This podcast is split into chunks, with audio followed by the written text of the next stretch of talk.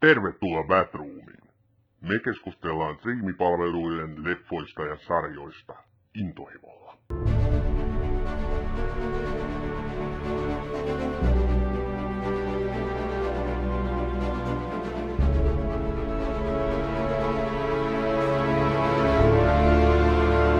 The Crown on vuonna 2016 julkaistu Netflixin alkuperäissarja, joka kertoo 1900-luvun Iso-Britannian kuningashuoneesta, tai pikemminkin kuningatarhuoneesta, sillä sarjan ehdoton tähti on kuningatar Elisabeth II. Sarjan ytimessä on Britanniaa toisen maailmansodan jälkeen ravistelleet historialliset vaiheet ja ennen kaikkea kriisit.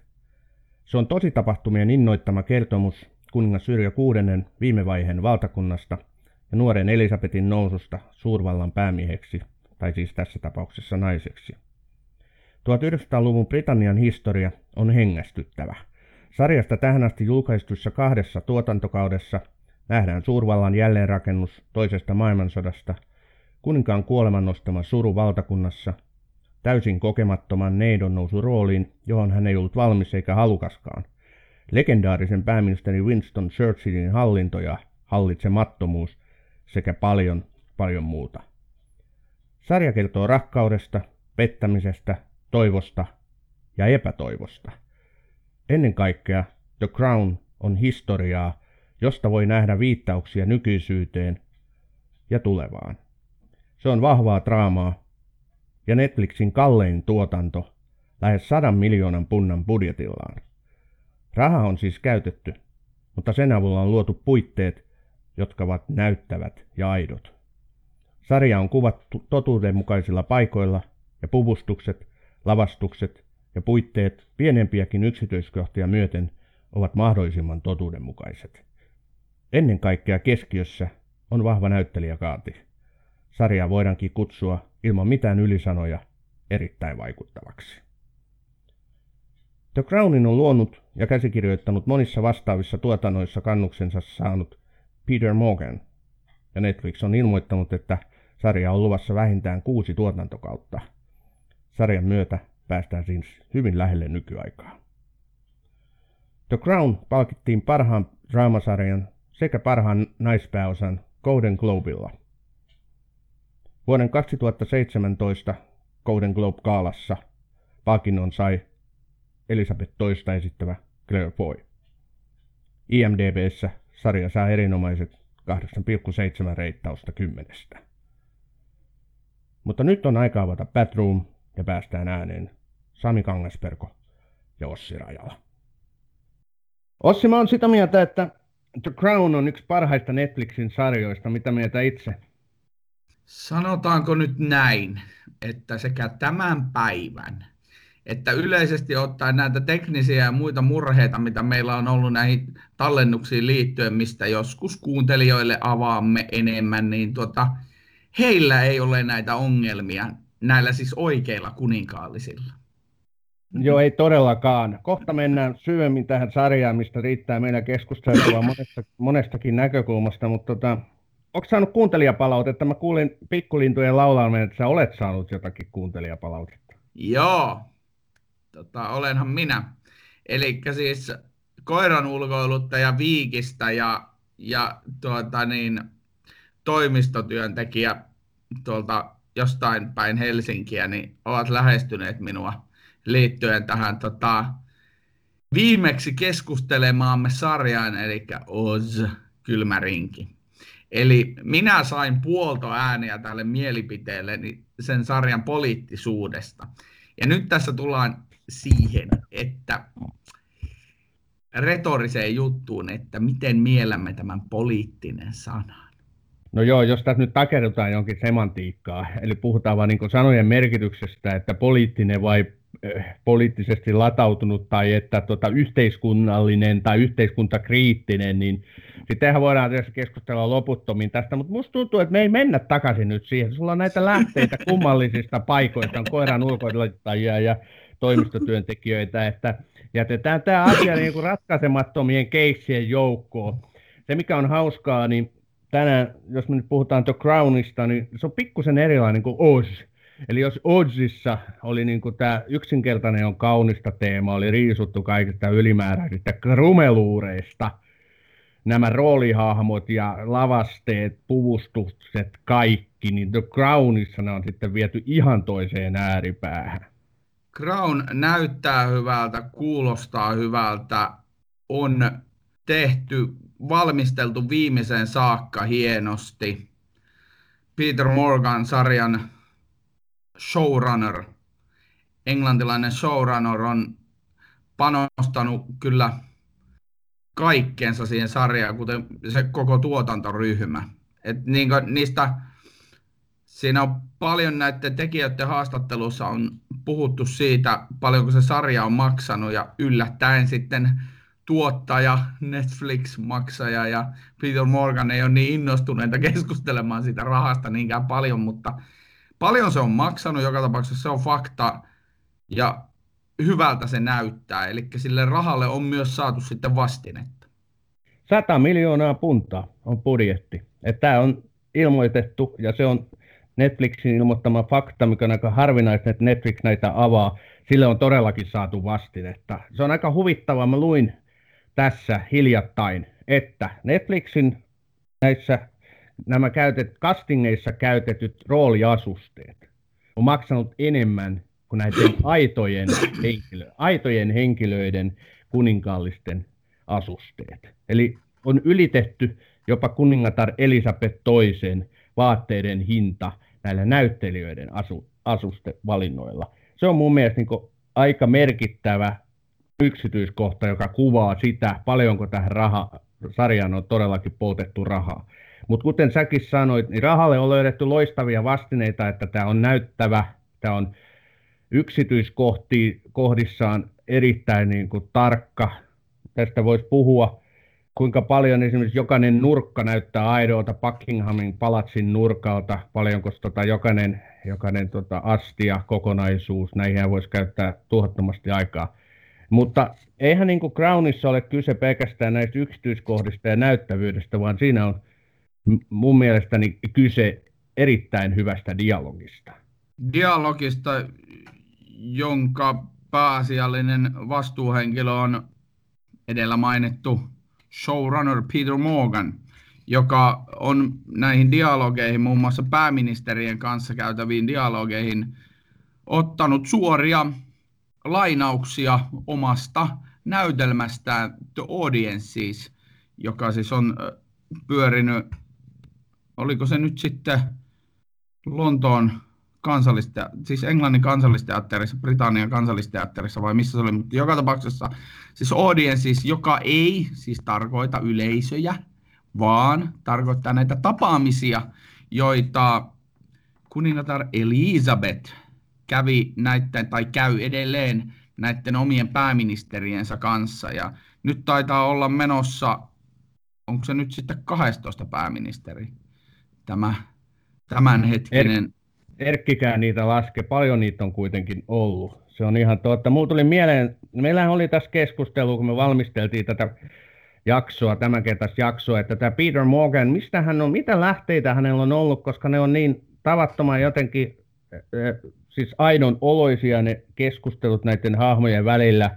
että Onko hänellä suoria lähteitä kuninkaallisessa hovissa? Onko hänellä joku salaperäinen hovimestari, joka esimerkiksi kertoo, soittelee hänelle, että hei nyt ne keskusteli tämmöisestä asiasta, vai mistä hän nämä tuo? Eihän niitä ole kaikkia historiallisissa lähde, lähdemateriaaleissa mainittu. On ne pitkälle niin kuin fiktiivisiä, mutta on ne aika aidonolosia. Siis ne keskustelut, silloin, ka, silloin kahdeksan äh, tutkija tai taustatiimin jäsentä, jotka, jotka on niin kuin, tutkinut näitä erilaisia asioita sekä historiallisia faktoja. Varmaan on niin kuin, jaettu osa-alueittain, mutta siis silloin kahdeksan erillistä ihmistä, jotka on tutkinut näitä asioita. Ja esimerkiksi pelkästään YouTubesta katsomalla, niin kuin, no, laittaa vaikka hakusanaksi Royals UK, niin sieltä tulee niin paljon dokumentteja, niin paljon hyvinkin suoria lauseita, mitä nämä kuninkaalliset on heittänyt, että sitten totta kai siis intiimejä dialogeja esimerkiksi Winston Churchillin ja Elisabetin tai Jackie Kennedyn ja, ja Elisabetin välillä, niin niistä tota, niistä nyt ei varmaan kukaan tiedä ihan tarkalleen, miten ne on sanottu, mutta onhan niistä palvelijoiden ja tarjoilijoiden mukana niin levinnyt kyllä tietoja. No totta kai, mikään ei ole niin pahasti vuotava laiva kuin Iso-Britannian kuningashuone. Se on ihan totta, että tota... Tähän muuten liittyen, niin semmoinen yksityiskohta, kattelin tuossa tämmöisen dokumentin näistä palvelijoista, kuningashuoneen palvelijoista, niin William ja Harry, eli äh, Dianan ja Charlesin pojat ja William, mahdollinen tuleva kuningas, niin hehän eivät juurikaan käytä palvelijoita. Siis William ja Catherine käyvät itse kaupassakin muun muassa, mikä on todella poikkeuksellista kuninkaallisille. Ne ei yksinkertaisesti luota niihin palvelijoihinsa, vaan ne luottaa omiin ystäviinsä. Ja niillä on, niillä on tiukka semmoinen, po, molemmat sekä Harry että William, varmaan samoja kavereita myös niissä porukoissa, mutta ne on kasannut tiukan tiimin ympärille, eli niin se kuningashuonekin todella muuttuu. Toi on ihan fiksua, koska Iso-Britannian keltainen lehdistö, paparassithan on maailman kuuluja siitä, kuinka, kuinka niin härskää he on tässä niin sanotussa paksuissa lainausmerkeissä tutkivassa journalismissa, joka monen mielestä ajoi jopa prinsessa Dianan kuolemaan. Hän silloin Pariisissa 94, muistaakseni 94, nyt... No 97 ajoi joka tapauksessa ja Pariisissa tunnelin seinään ja kuoli paparassit kintereillä. Joka tapauksessa niin ymmärrän, miksi nämä prinssit tulevat tai tuleva kuningas perheineen ja, ja hänen veljensä niin on sitten halunnut pysyä niin kuin rauhassa ja ei ole ketään ylimääräisiä kutsuneet tai hankkineet ympärilleen. Mutta mennään nyt siihen. Mikä ihme tässä sarjassa ihmisiä kiinnostaa? Siis sen verran alustan tätä historiaa että Netflix antoi aika vapaat kädet, antoi massiivisen budjetin kaverille, Morganille, tehdä kuninkaallisista sarja, ja tämä sarja on nimenomaan suunnattu Jenkeille. Mikä Jenkkejä kiinnostaa Iso-Britannian kuninkaallisessa hovissa? Mikä siitä tekee niin heidän silmissään niin kiinnostavaa? Osaatko vastata siihen? No siis onhan Suomessakin rojaalisteja tai monarkisteja, millä nimellä tätä nyt haluaa tätä erilaisten kuningasperheiden faneja sanoa. Siis se on, se on, siinä on historiallinen perinne. Niitä on seurattu aina. Ja itse asiassa liittyen tähän sarjaan, niin mä vajosin niin syvälle näihin kuningas, kuningastarinoihin, että mä päädyin tuonne 1700-luvulle Ludwig 14 ja rautanaamiota tutkimaan ja muuta. Et, et siis ne on todella kiehtovia ne tarinat. Niin koska... sä menit siis Ranskaan. Joo, koska ne, tota, ne on vaikuttanut aikanaan, aikanaan äh, näiden maiden nykyisiin historiallisiin tilanteisiin. Äh, nykyisin ne kiinnostaa, koska, koska glamour kiinnostaa, koska, koska halutaan nähdä, että tuommoiset hienot ja ylhäisetkin on lopulta vain tavallisia ihmisiä ja se tavallinen lädi siellä Yorkshiren jossain nurkilla, niin halu, haluaa ajatella, että ei tuo nyt ole sen kummempi kuin joku vanha nainen tuossa Lidli edessä. No joo, aika mielenkiintoinen havainto. Ehkä siinä tietysti yhteisen pitkän historian pohjalta niin voidaan katsoa, että jenkit nimenomaan on sitten kiinnostunut, kun heillä sitten taas on se mahdollisimman kuiva päämies siellä verrattuna varsinkin näihin brittien vastaaviin. Elikkä, tota, niin, eh, nyt ehkä sitten, on... niin, Ää, vai, sitten... vai onko sitä mieltä, että Trump ja kuningatar Elisabeth edes mahtuvat samaan kuviin? Itse asiassa tässä oli vähän aika sitten sellainen kuva, missä prinsessa, ei kun anteeksi, kuningatar kulki Trumpin takana ja Trumpi katteli vasemmalle ja oikealle, että mihin se rouva nyt hävisi. Se oli aika hyvä meemi, mikä siitä saatiin aikaiseksi, mutta sä olit sanomassa jotain. Siis se, mikä kuningashuoneessa aidosti kiinnostaa, on pysyvyys ja jatkuvuus, mitä tämmöinen länsimäinen jatkuvasti vaihtuva demokratia ei tarjoa. Niin ja sitten se älytön traditionaalisuus, se, että kaikki ne pirskatin kupit ja kipot on aina samoissa millimetrin koloissaan. Vuosikymmenestä, vuosisadasta toiseen käytetään samoja pöytäliinoja, istutaan samoilla paikoilla, käytetään, hyvä kun ei nyt samoja vaatteita käytetään, no samoja koruja toki käytetään. Sehän siinä on yksi, kyllä mäkin jouluperinteestä tykkään ja, ja muist, monista muistakin varsinkin juhannussauna on aika lähellä. Ehkä tässä on jotain semmoista läheistä sukua sitten sille ajattelumaailmalle, miksi jenkit on niin, siis amerikkalaiset niin pyhän kiinnostuneita Iso-Britannian kuningashuoneesta, että sille kannattaa antaa 100 miljoonaa rahaa, että tehdäänpä sarja näistä henkilöistä. Mutta onhan tässä niinku muutakin, tässä nyt jos lähdetään Kelaan, että mistä The Crown koostuu, niin sehän koostuu yhden ihmisen henkilön elämänvaiheesta, eli kuningatar Elisabeth toisen, Elisabeth Windsorin. Sehän lähtee se sarja siitä liikkeelle, kun tota, kuningas Yrjö kuudes on vielä hengissä, yskii viimeisiä veripisaroitaan. Hänhän tietää, että kuolo korjaa kohta. Hän on saanut diagnoosin, että hänellä on keuhkosyöpä ja siihen hän toki, toki menehtyy. Kuningas tietää tämän ja alkaa pikkuhiljaa vaivihkaa valmistaa tytärtään suureen tehtävään. Ja se on niin kuin käsin kosketeltavaa se heidän välinen kanssakäyminen siinä sarjan ihan alussa. Siihen liittyy myös se, että siis, miten päin tämä nyt meni? George, Yrjö kuudes ja kumpi se nyt äh, mene, luopui kruunusta? Edward siis, VII, eli se hänen veljensä. Joo, Edward VII luopui kruunusta ja Yrjö kuudes, joka oli siis Elisabetin isä, äh, sai sen. Ja sehän Kyllä. aiheutti tämä niin kuin perhepiirissä ne puhuu Davidista tästä Edwardina, joka luopui siis kruunusta Wallis Simpsonin takia. Mm. Ja, Mikä sinänsä on muuten kanssa aika uskomaton juttu, mutta jatka. Se on, ja siitä on useita elokuvia, tarinoita, kirjoja, se on, se on loputon tarina sinänsä, koska sitten taas Wallis Simpsonin piilossa olleet kirjeet kuulemma löytyi yllättäen vasta 90-luvulla, sitten kun kaikki oli asiaan oleellisesti liittyvät olivat jotenkin kuolleet. Että tota, mutta joka tapauksessa niin se aiheutti sen, tämä Davidin kruunusta luopuminen sen, että sekä Margaret että Elisabeth olivat ikuisesti katkeria tälle omalle sedälleen. Koska, koska tota, eihän ne, ei Elisabeth eikä Margaret, niin ei ne kumpikaan syntynyt kruunun perillisinä tai siis totta kai ne syntyi kruunun perimysjärjestykseen, mutta ei niistä pitänyt tulla kruunun perillisiä. Aivan. Mä en tiedä katkeruudesta. Tietyllä tapaa kyllä, ja se tulee tuossa sarjassa esiin, se katkeruus. Mutta mä myöskin havainnollistan katkeruutta nimenomaan kruunusta luopuvan Edwardin suhteen. Hänhän oli äärettömän katkera. Hän oli katkera, että hän joutui luopumaan siitä, miksi hän oli syntynyt, eli kuninkuudesta, mihin hän oli valmistunut, henkisesti kasvanut.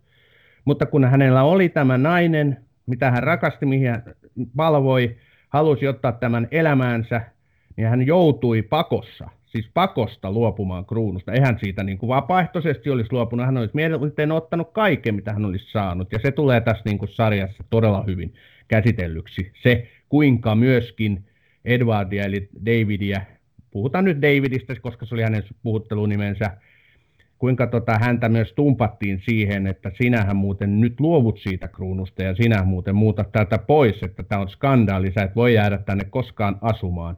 Ja sitten hän tosiaan otti sen rakkaan Wallisinsa ja he sitten lähtivät ulkomaille asuun. Mutta siinä sarjan aikana koko ajan, tätähän on nyt kaksi kautta tullut, lisää on tulossa – niin koko ajan on rinnalla kuvattu sitä Davidin elämää sitä siellä toisaalla, kun hän kommentoi näitä televisiossa näytettävää kruunajaista tai mitä sieltä vaiheita tuli sitten hänen etensä muuten. Että hän on ollut niin sivuosassa ja hän on ollut tosi hyvä. Tämä näytteli Alex Jennings on onnistunut kyllä hyvin tota, ottaa tätä roolihahmoa esille. Alex Jennings on loistava. Loistava, niin kuin tässä on kaikki muutkin pääosan esittäjät, on erinomaisia. Et jos lähdetään Claire Foista liikkeelle, hän on nyt ollut kaksi kautta tässä kuningatar Elisabetin roolissa. Nyt tulee sitten tulevilla kausilla tulee uusi esittäjä, koska tässä on tosiaan kuusi tuotantokautta luvattu tehdä ja kaksi nähty. Mennään todella lähelle nykyaikaa. Claire Foy, mitä mieltä Ossi?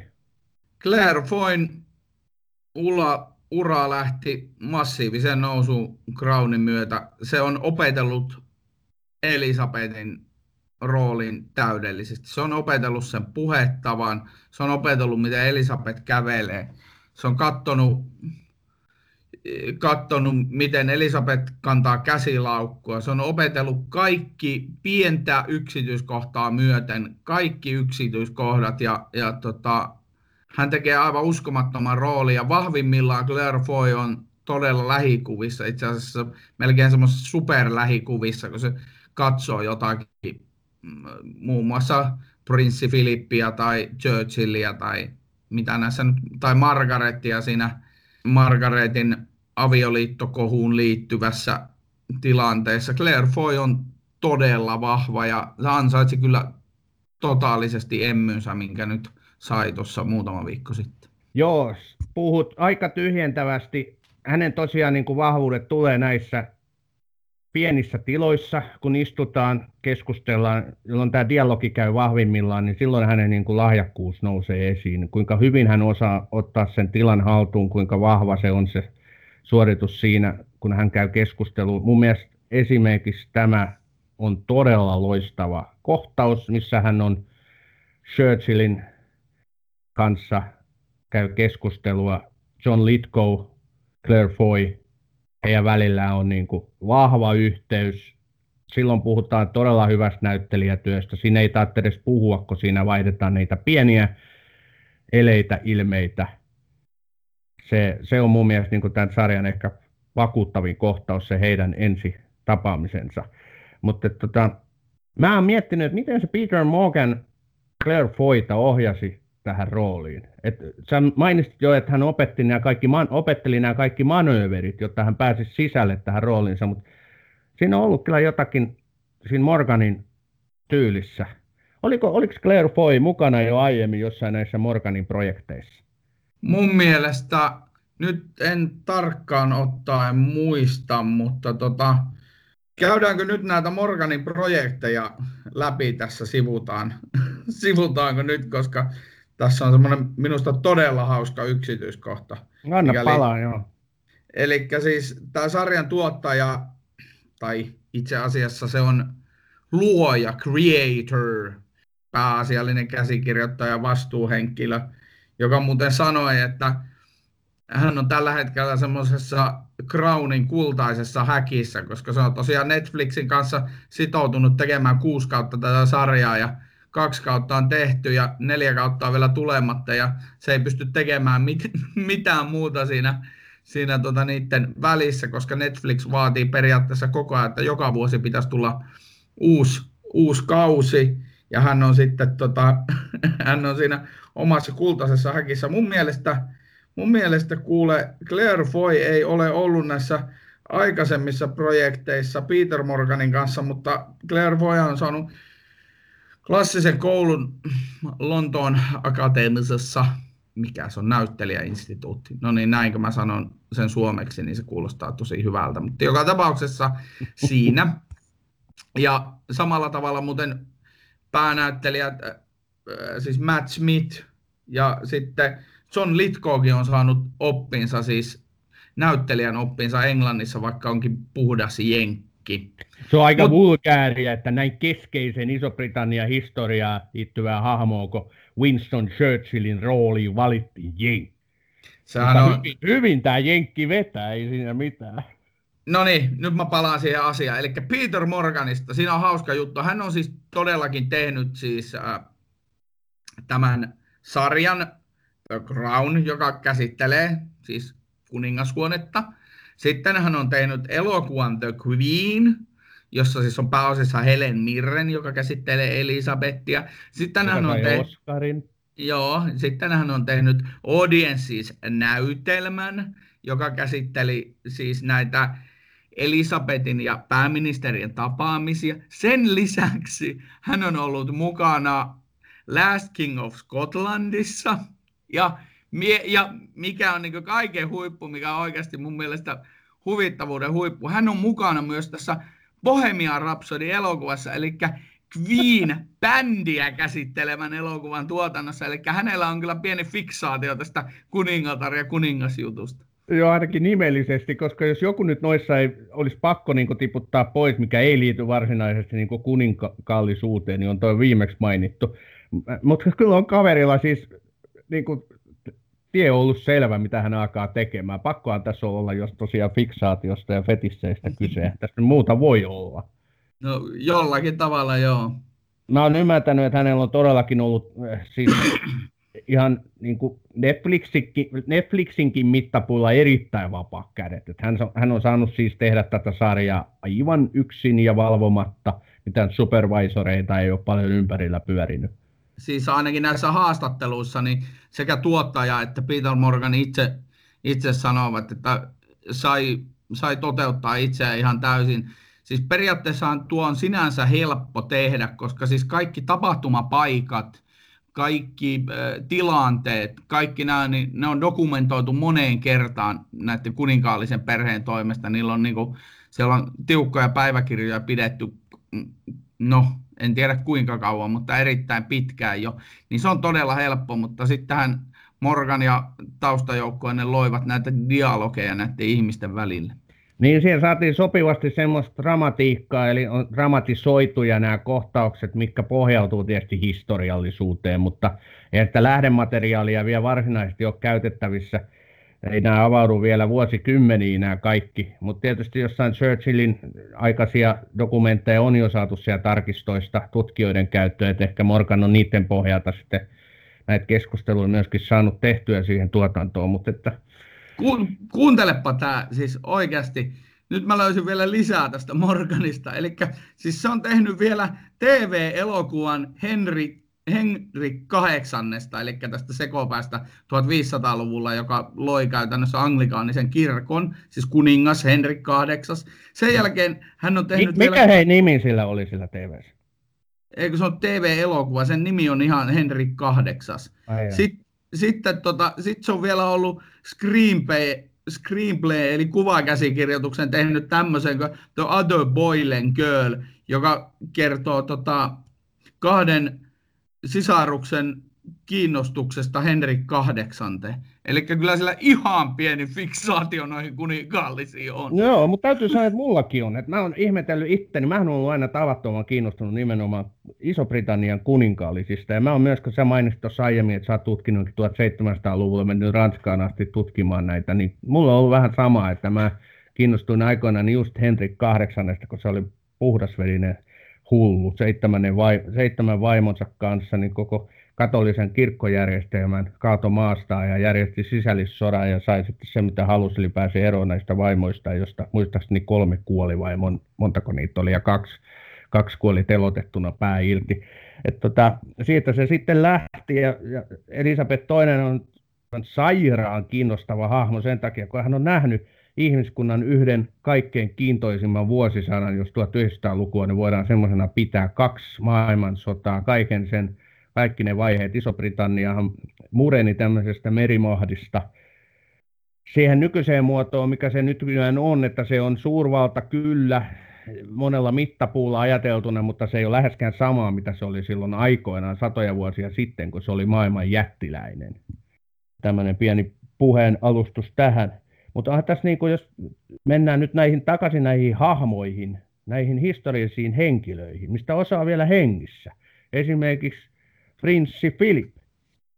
Ja tota, joka on, joka on hui, siis Matt Smith esittää hänet hienosti, mutta meidän, meidän tota, kotimonarkistimme tuomitsi, että ei se ole lähellekään yhtä komea kuin, kuin tota, prinssi Philip oli nuorena. Siihen en osaa sanoa, mutta sen osaan sanoa, että prinssi Philip on niin, niin tota, mitenköhän sitä nyt hienosti kuvailisi. Hän on niin kulmikas hahmo, että hänestä saa aivan, aivan siis loistavia tuota, erilaisia lähestymistapoja tähän kyseiseen persoonaan. Kyllä, ja tämä on niinku toinen se, mikä tätä koko sarjaa kaksi ekaa kautta on leimannut, että, että tämä prinssi Filipin suhde vaimonsa Elisabeth toiseen, että kuinka vaikea hän oli hyväksyä hän oli vapaa playboy, hän oli Kreikan kuninkaan, oliko se poika vai pojanpoika, miten se nyt meni, pojanpoika? Se, se olisi voinut periä siinä jossain vaiheessa niin sekä Tanskan että Kreikan crew. Kyllä, mutta hänen oli hirveän vaikea luopua siitä semmoisen vapaan kansalaisen Playboyn elämästä ja se on ollut hänelle tuskaa tässä sarjassa ja se tuska on hyvin välittynyt myöskin, että on vaikeaa välillä häntä seurata, kun hän, hän kipuilee ja kimpoilee. Hän haluaa olla hyvä aviomies, mutta sitten taas hän haluaa myöskin retostella, hän haluaa bilettää, hän painaa ympäri maailmaa. Rahaa tietysti jonkun roskaa. Hän on ollut todella hyvä kans tässä. Mä en tiennyt, että Prince Philip, ehkä häntä nyt väritetty aika lailla, mutta että hän on näin kiinnostava hahmo. Että Matt on. Smithille isot, isot tota plussat myöskin tästä tulkinnasta. Nyt jos puhutaan Prince Philipistä, mun on pakko heittää muutama tähän, kun siis Prince Philiphan on tämmöisten töksäytysten ja tämmöisten loukkaavien one-linereiden kuni, Joo, kuni, kuningas, ja tässä on muutama tällainen, että tota, Prinssi tapasi Kiinan matkalla 80-luvulla brittiläisiä opiskelijoita, niin mitäs Philip niille? Teistä tulee vinosilmiä, jos viivytte täällä pitkään. Sitten, tota, sitten se oli sanonut, että skottilaiselle autokouluopettajalle vuonna 1995, että miten saatte pidettyä paikalliset riittävän kauan selvinpäin, jotta he saavat ajettua ajokortin. ja sitten, sitten tämä on aivan, sitten ihan lievästi rasistinen heitto, kun se on, se on tuota Edinburghissa pyörinyt. Prinssi arvioi huonosti kytkettyä sulakerasia Edinburghin kupeessa. Tämä näyttää kyllä jonkun intialaisen asettamalta. No toi oli kyllä lievästi rasistista, juu. Ja sitten viimeinen, viimeinen, mikä tähän väliin nyt laitetaan. Prinssi tapasi vuonna 1998 Australiassa opiskelija, joka oli tehnyt pitkän pati, patikkareissun Papua Uudella Kinealla. He eivät sitten onnistuneet syömään sinua. Just. Joo, näitähän riittää jokaisesta. On revitty otsikoita The Sun ja edes, mennyt News of the World etunenässä, niin on kyllä näitä otsikoita ja lööppejä repinyt varsinkin prinssi Filipistä. Mutta onhan tämä traaginen tämä Windsorin, Windsorin kuningassuku, kun ajattelee, ei tarvitse mennä sinnekin prinsessa Dianan kuolemaan asti. Että onhan tässä ollut, on ollut kruunusta luopumista ja on ollut vaikka mitä skandaaleita. Eräänlainen niin kuin skandaalin uhri, myöskin erittäin kiinnostava hahmo tässä oli tämä prinsessa Margaretin tarina, mitä on tässä kahden kauden aikana käsitelty aika hienosti. Et kun sä mainitsit tuossa alussa, että hän oli katkera, hän oli katkera siitä, että rooli, mihin hän joutui väkisin, hän joutui tässä kruununperimislistassa sit nousemaan ylöspäin ja joutui semmoiseen muottiin vähän niin kuin prinssi Philipkin tavallaan. Että hän joutui hän joutui tämmöiseen konservatiiviseen häkkiin, tämmöiseen kullattuun häkkiin, kun hän haluaisi, olisi halunnut vain lentää ja leijua, semmoinen taidesielu, joka halusi nähdä ja kokeilla. Hän on tässä sarjassa tosi paljon just näitä epäonnistuneita, epäonnistuneita miesseikkailuita, mistä hän joutuu kärsiin sitten myöskin julkisuuden kautta ja sitten se jatkuva painostus, mitä se hovi hänen sisarensa etunenässä hänelle osoittaa tämä on ollut myös hirveän kiinnostava, kiinnostava tarina tässä ohessa, prinsessa Margaretin tarina. Et se on mennyt tässä niin kuin pääjuonen, pääjuonen rinnalla. Mitä mieltä sä olet? Siis Margaret on minusta, tai siis se on minusta ehkä kiinnostavin tämän sarjan hahmo. Mä tulevilla kausilla aivan vilpittömästi odotan siis todella paljon koska nythän tiedetään, että vanhempaa Margarettia tulee esittämään Helena Bonham Carter, joka on todella... Wow, wow. Nyt, nyt iso wow, hienoa. Joka on todella, siis se on sarjassamme näyttelijöitä, joka ei tee huonoja rooleja yksinkertaisesti, että se on aivan siis käsittämättömän hyvä näyttelijä.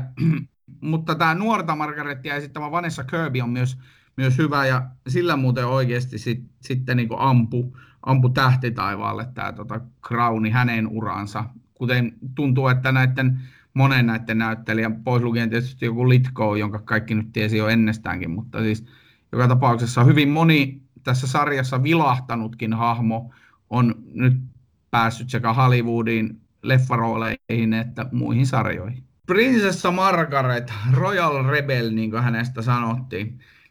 Niin ensinnäkin niin se on sanottava, että on nyt perehtynyt tähän tämän sarjan, oliko se nyt ensimmäisellä vai toisella kaudella, on tämä rakkaustarina tämän vanhemman eronneen upseerin Peter Townsendin kanssa Margaretilla.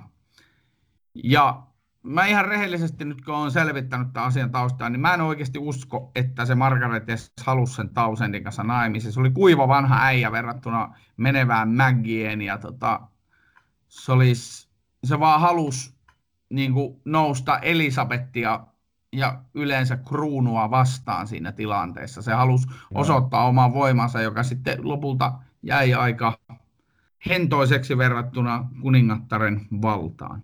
Joo, toi kapinallisuusnäkökulma on kyllä totta. Että hänellä on ollut koko ajan tässä sarjassa just se, että hän haluaa tehdä kaikki sitä vastaan, mihin hänet on ikään kuin kasvatettu. Hän haluaa jatkuvasti taistella sitä sisareensa, erityisesti sisarat, sisältää vastaan. Ja sitten tietysti tämä hänen isänsä traaginen kuolema, sehän niin kuin vaikutti Margaretiin ehkä vielä syvemmin kuin Elisabetiin. Et, et, kun mä, en paljon, mä en muista paljonko heillä on ikäeroa, mutta kyllä se aika iso kuitenkin oli. Ei se ole, siis ei niillä ole monta vuotta ikäeroa, mutta se, että, että tota, mitenkäs se nyt oli, että toinen oli onni ja toinen oli ilo. Niinhän se oli. Happiness no, joten, jo, no niin juu, kyllä, näinhän se sanoi se kuninga, kuningas Yrjö kuudes sanoi näistä tyttäristä. Se, se on kyllä ollut hienoa seurattavaa tämä Margaretin suhde, suhde tähän hoviin. Nyt on sitten hienoa tulevi, tuleville kausille. Odotan aivan vilpittömästi sitä, että siis kun, kun ää, Margaret, kun hän meni sitten naimisiin tämän valokuva ja Tonin kanssa, niin hän sai siis häälahjaksi Karibianmeren saaren muskatin. Ja sitten 70-luvulla, kun Margaretilla alkoi tuo avioliitto menemään vähän heikommin ja alkoi rock'n'roll-elämä taas jälleen paistaa, niin tota siellä Muskatissa vietettiin ilmeisen säädyttömiä juhlia, ja minähän toki odotan, että sarja näyttäisi niistä edes jollakin tavalla jotain, koska hänen huhuttiin Margaretin suhteesta muun muassa laulaja Billy Joeliin, Mick Jaggeriin, Beatleseihin, kaikkia isoja hahmoja siellä Muskatissa pyöriä. Tota, osasi hienoa vähän katella, että minkälainen meininki, mikä on Peter Morganin näkökulma tähän. Kyllä, nimenomaan. Ja sitten Helena Bonham Carter vielä roolissa, niin täytyy sanoa, että silmäkarkkia luvassa, jos sä nyt sitä tässä haet. Mutta haetaan me nyt sitten vähän muuta kuin silmäkarkkia, mutta sitäkin vahvempaa näyttelijäsuoritusta. Eli John Lithgown esittämää Winston Churchillia ei voida ohittaa, kun puhutaan The Crown-sarjasta. Minä katsoin Darkest Hour, eli mikä se nyt on, synkin hetki suomennettu. Edellisen Oscarin, miespääosan Oscarin voittaneen Gary Oldmanin suorituksen, kun hän esittää Churchillia vaikeimmalla hetkellä Englannissa. Eli no mikä sodana. se vaikein hetki sitten oli? Se oli se sota, kun sieltä tuli se Aatu. Ja Aatu oli vallannut jo Ranskan ja oli tulossa yli. Ja sitten tuli operaatio, mikä sen nyt oli sen operaation nimi, mutta joka tapauksessa mitä kuvataan sitten taas, katoon nimet päästä, mutta elokuvassa Dunkirk, siinä kuvataan tämä operaatio, jonka Churchill sitten taustajoukkoinen valmisteli. Ja sen jälkeen sitten alkoi tämä Englannin puolustaminen. Battle of Britain. Battle of Britain, kyllä. Ja tota, tämä nyt on näillä leffanörtti ja sarjasivustoilla tämmöinen varmaan loputon, niin kauan kun nämä sarjat ja elokuvat pyörii, niin loputon vääntö, että onko Litko parempi kuin, kuin tota Gary Oldman. Minusta Gary Oldman on aivan loistava.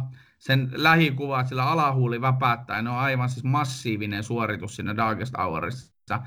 Mutta se on totta, että siinä se esittää vahvaa, ei kovinkaan nuorta, mutta kuitenkin voimiensa tunnossa olevaa Churchillia, ja se on, se on ehkä helpompaa kuin sitten se rooli, mitä Litko esittää, vanhaa haurasta Churchillia, joka on sen voimien tuntojensa lisäksi, hän on myös heikko.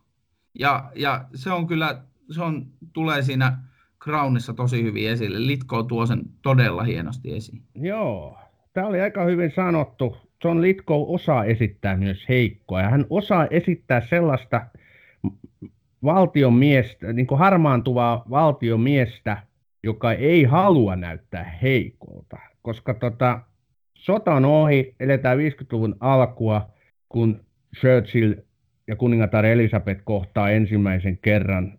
Hän oli silloin vielä Britannian pääministeri, Churchill. Mm. Ja joutui, joutui myöskin sitten tässä tähän valtataisteluun vastustajia vastaan. Oppositio oli voimakas. Mä sen takia kysyn, että mikä tämä Darkest Hour oli, ja totta kai se nyt varmaan oli sota-aika. Hän puh- piti tämän kuuluisan puheensa. Mutta tota, näitä Darkest Houreita kyllä riittää tämän sarjan myötäkin Churchillille. Yksihän oli se, oliko se nyt viisi vuorokautta kestänyt Hellerokka Sumu Lontoossa, joka tappoi tai jonka seurauksena useita kuoli. Useita ihmisiä kuoli, kun ne ei nähty etensä, tiputtiin kaivantoihin, ajettiin toistensa päälle. Ja, kun ja alku... sitten se oli ihan myrkyllinen. Siis se oli niin, hiil... niin, no se, kyllä siihen hiiltä. Se oli tämmöinen kummallinen sääilmiö. Nyt ei aleta availemaan sitä tässä sen kummemmin. Ihmisillä on googlet, googlettakaa. Mutta että se Churchill lähti aluksi tähän katastrofiin liian maltillisesti. Hän ei nähnyt, että se on ongelma, vaikka hän varoitettiin siitä, että se voi oikeasti aiheuttaa mitä vaan. Mutta sitten kun hänen kabinettinsa läheinen työntekijä kuoli tämän seurauksena, muistaakseni bussi ajoi päälle. Sitten Churchill vaihtoi kantaansa, ja kun hänen jo ajateltiin ajautuneen nurkkaan ja jäävän sinne, ja oppositiovoimat ottaa vallan, niin sitten sieltä nousi leijonan lailla tämä Winston Churchill – heikko tai ei, harmaapäinen tai ei, niin hän piti taas kerran kuuluisan radiopuheen. Ja kuten ollakaan, sitten se sumu väistyi. Et nämä oli niitä vahvoja kohtauksia tässä sarjan ensimmäisellä tuotantokaudella. Se muuten sen verran mennään nykyhetkeen IPCC ilmasto, ilmastopolitiikkaa, että semmoinen samanlainen sumu on tällä hetkellä ollut kuukausi kaupalla Delhin päällä. Että siitä voi miettiä. Britan Lontoossa se lähti silloin 50-luvulla parissa viikossa, mutta siellä on ollut kuukausi tolkulla se samanlainen sumu. Että sitä voi sitten miettiä, että mihin suuntaan tämä, täällä mennään. Tätä on paljon niin kuin arvioitu julkisuudessa Litkoon roolisuoritusta ja verrattu sitä Gary Oldman, niin mä en lähde tuohon, koska mä en ole nähnyt sitä Darkest Towerin. Aion kyllä sen katsoa Mitä? Siis en mä sitä vielä nähnyt. En mä vielä nähnyt. En ole ehtinyt sitä katsoa. On niin paljon muutakin. Mutta tota... Siis mitä, onko sulla elämä? joillakin, on, joillakin, joillakin on, joillakin ei.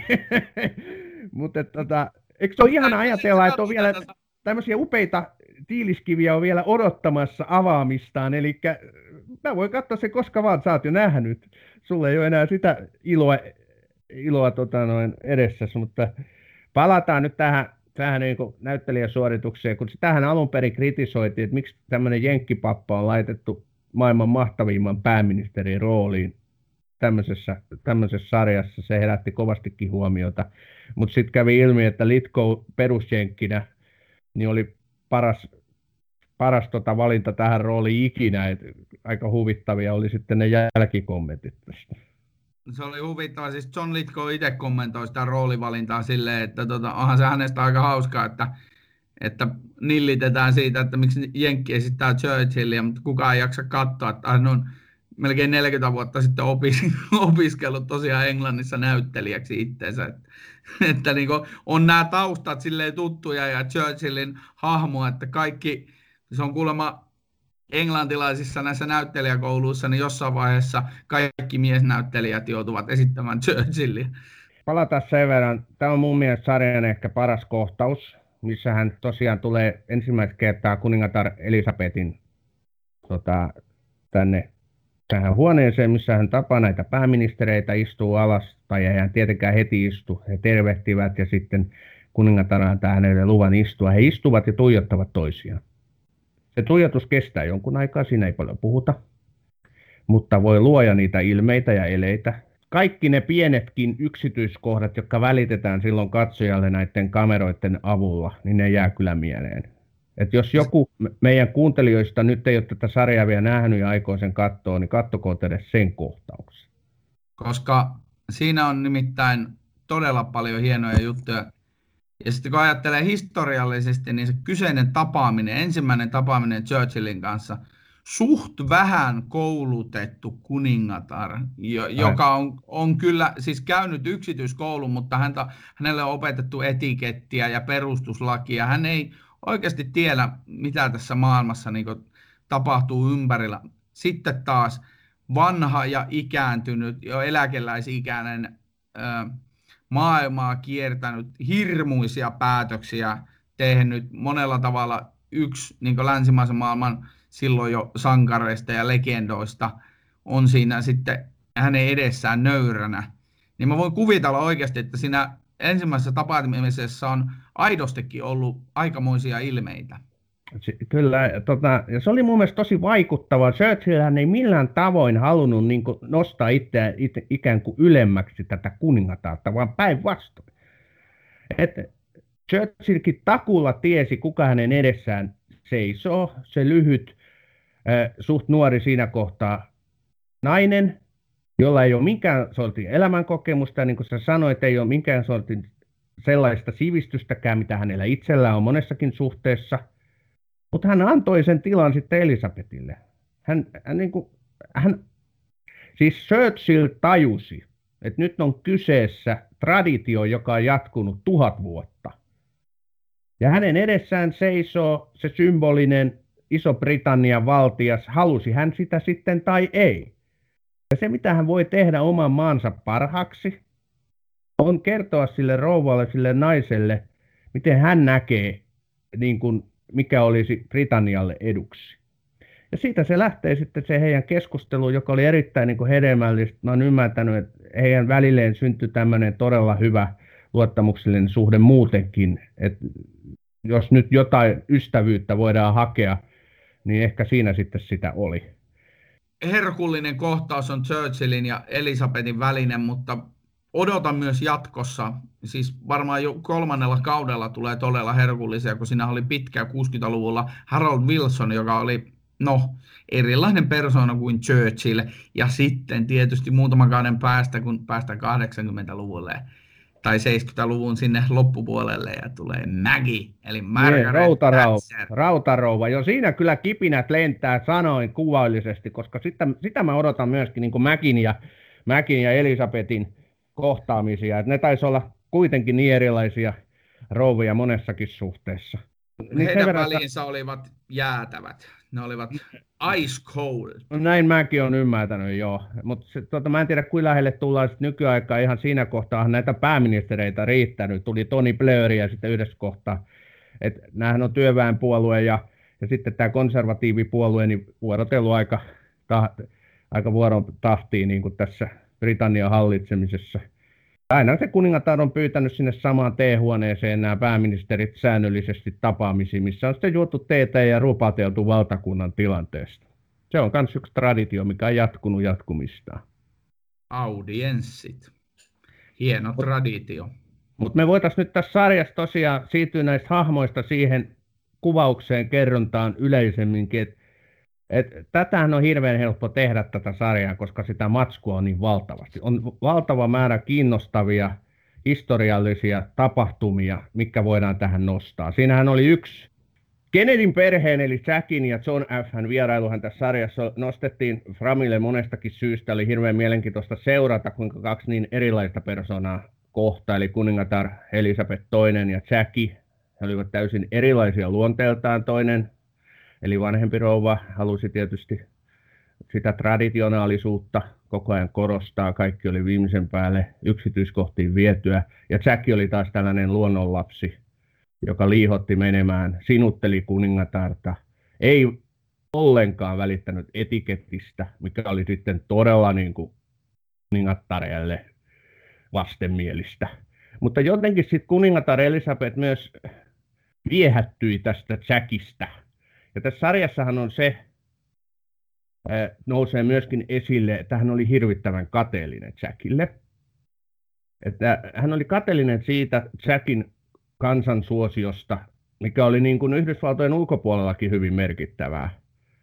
Ja hän kipuili sitten taas oman kansansuosionsa kanssa. Hän kipuili sen, mitä sä aiemmin puhuit, nostit esille, että hän ei ollut kovinkaan ikään kuin sivistynyt. Hän ei ollut mikään oppinut henkilö, henkilö kun taas sitten Jackie oli. Eli hän oli, hänellä oli näitä kateellisuuden kohteita paljonkin.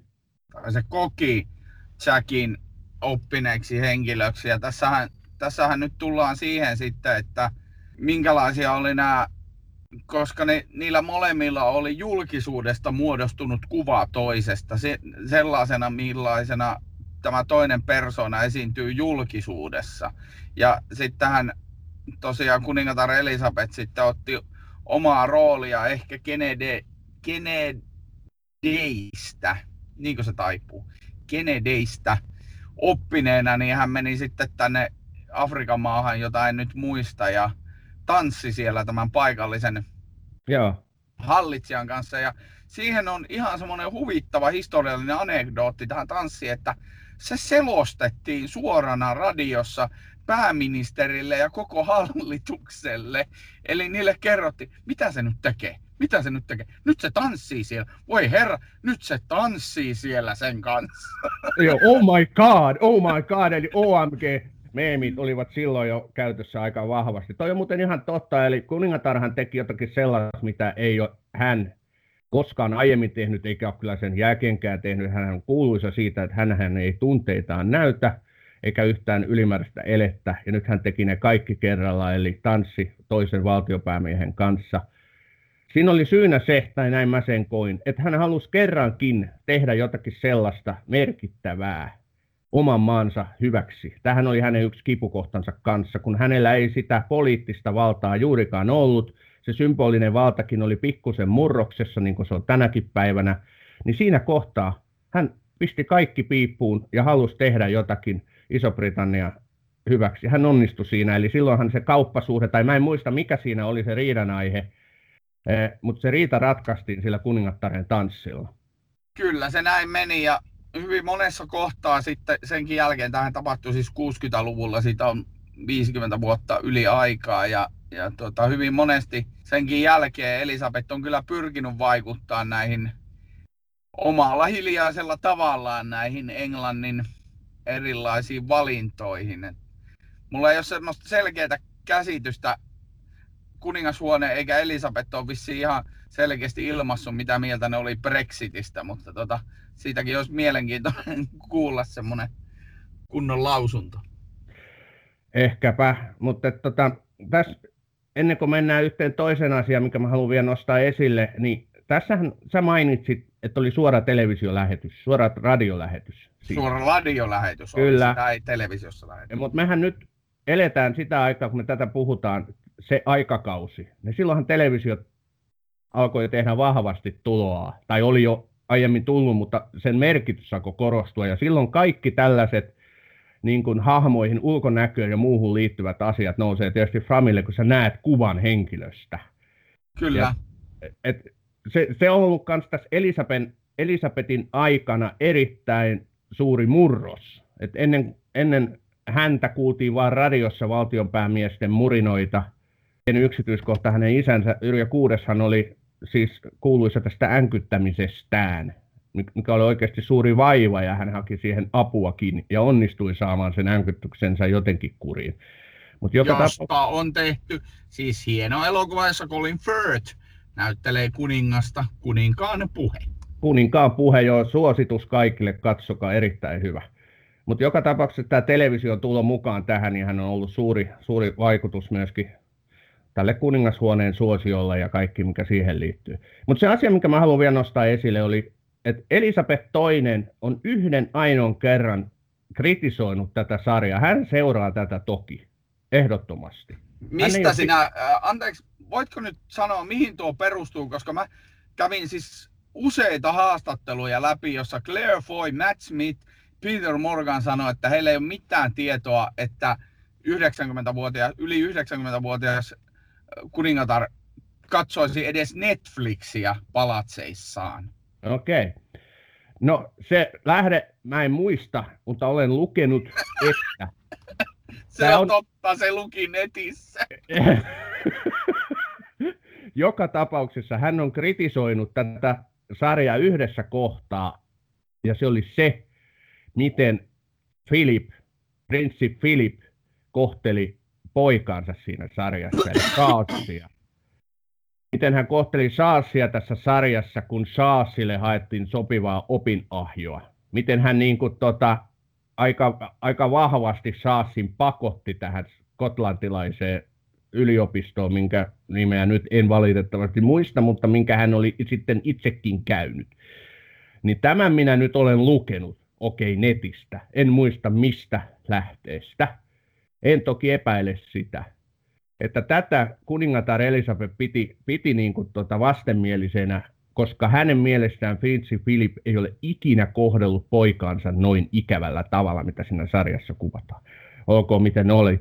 Mutta tota, mun mielestä olisi aika erikoista, jos ei kuningatar Elisabeth katselisi Netflixistä The Crownia, mikä kertoo hänestä.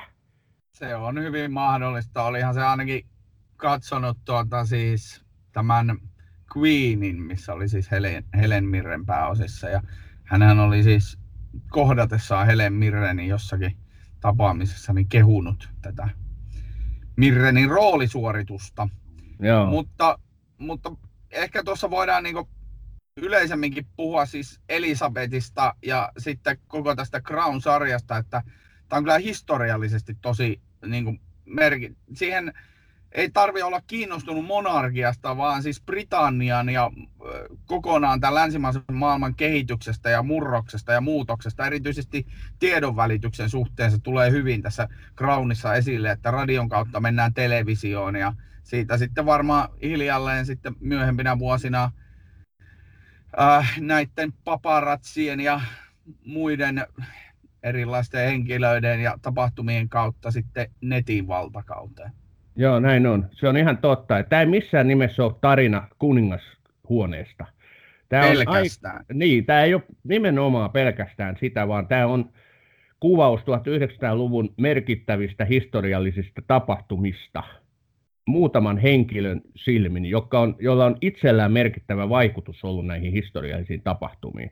Tämä on siis historiallinen draamasarja todella vahvasti. Mä haluan vaan sitä sanoa, että ihmiset, jotka miettii, että haluaako katsella tällaista sarjaa ja kuuntelee tätä meidän podcastia, niin me halutaan tässä nyt tuoda esille sitä, että se on monessa suhteessa erittäin paljon katsomisen arvoinen, vaikka ei olisi yhtään kiinnostunut mistään Elisabetin ajasta, brittien kuningashuoneesta, näistä henkilöistä. Siinä tota, tästä voidaan vetää alustuksena semmoinen, että mun kirjasuositus tälle kerralle. Mä en muista, viime kerralla mulla taisi kirjasuositus jäädä pois, niin tota, on tämmönen kuin Monarkian muruset, eli Kaisa Haatasen ja Sanna-Mari Hovin aivan loistava kirja, jossa tietysti erittäin merkittävässä osassa on Iso-Britannian kuningashuone, mutta, mutta siinä käydään läpi näitä länsimaiden ja itse asiassa koko maailman niin kuin, kuningashuoneiden erilaisia kohtaloita ja suosittelen kyllä luettavaksi